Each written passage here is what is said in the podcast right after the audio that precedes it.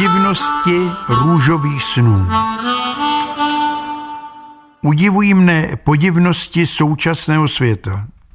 Žijeme uprostřed kypících nesvárů, politických rošát, ale my človíčkové máme jiné starosti.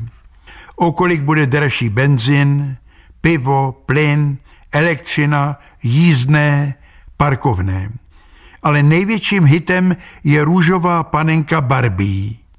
Přestože bezduchá stojí na pědestálu světové kultury, kam se hrabou hvězdy popu, super tetované, mnohobarevné piercingové slečny s domorodými kroužky v pihovatých frňáčcích, slavné knihy klasiků, které čekají, až je semelou drtičky ve sběrných surovinách.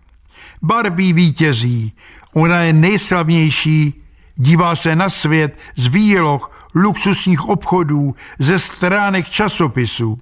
Je slavnější než rusí princ Harry a jeho mluvčí Meghan. Je slavnější než pražské fotbalové koridy. Omlouvám se.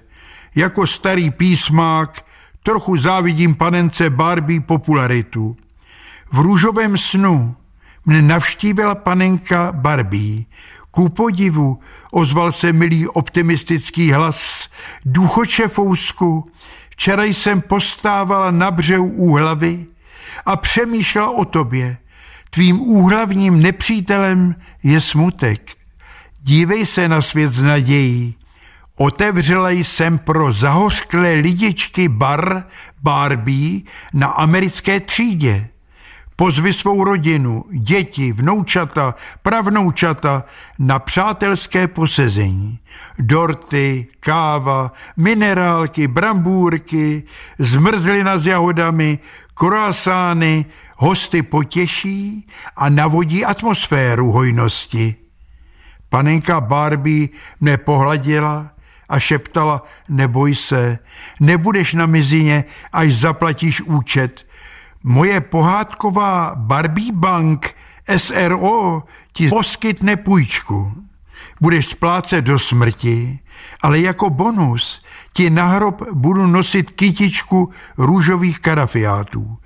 Probudila mne žena Jarmila, Pepiku, v Tuchlovicích, v cukrárně panenka, na tebe čeká pan učitel Lacek. Slíbil si, že mu podepíšeš tři své knihy. Zmocnila se mne nevýdaná radost. Sláva, křičel jsem, lidé ještě kupují knihy. Jarmila zakroutil hlavou, on je nekoupil. Našel je v kontejnéru před domem. Fouskův svět.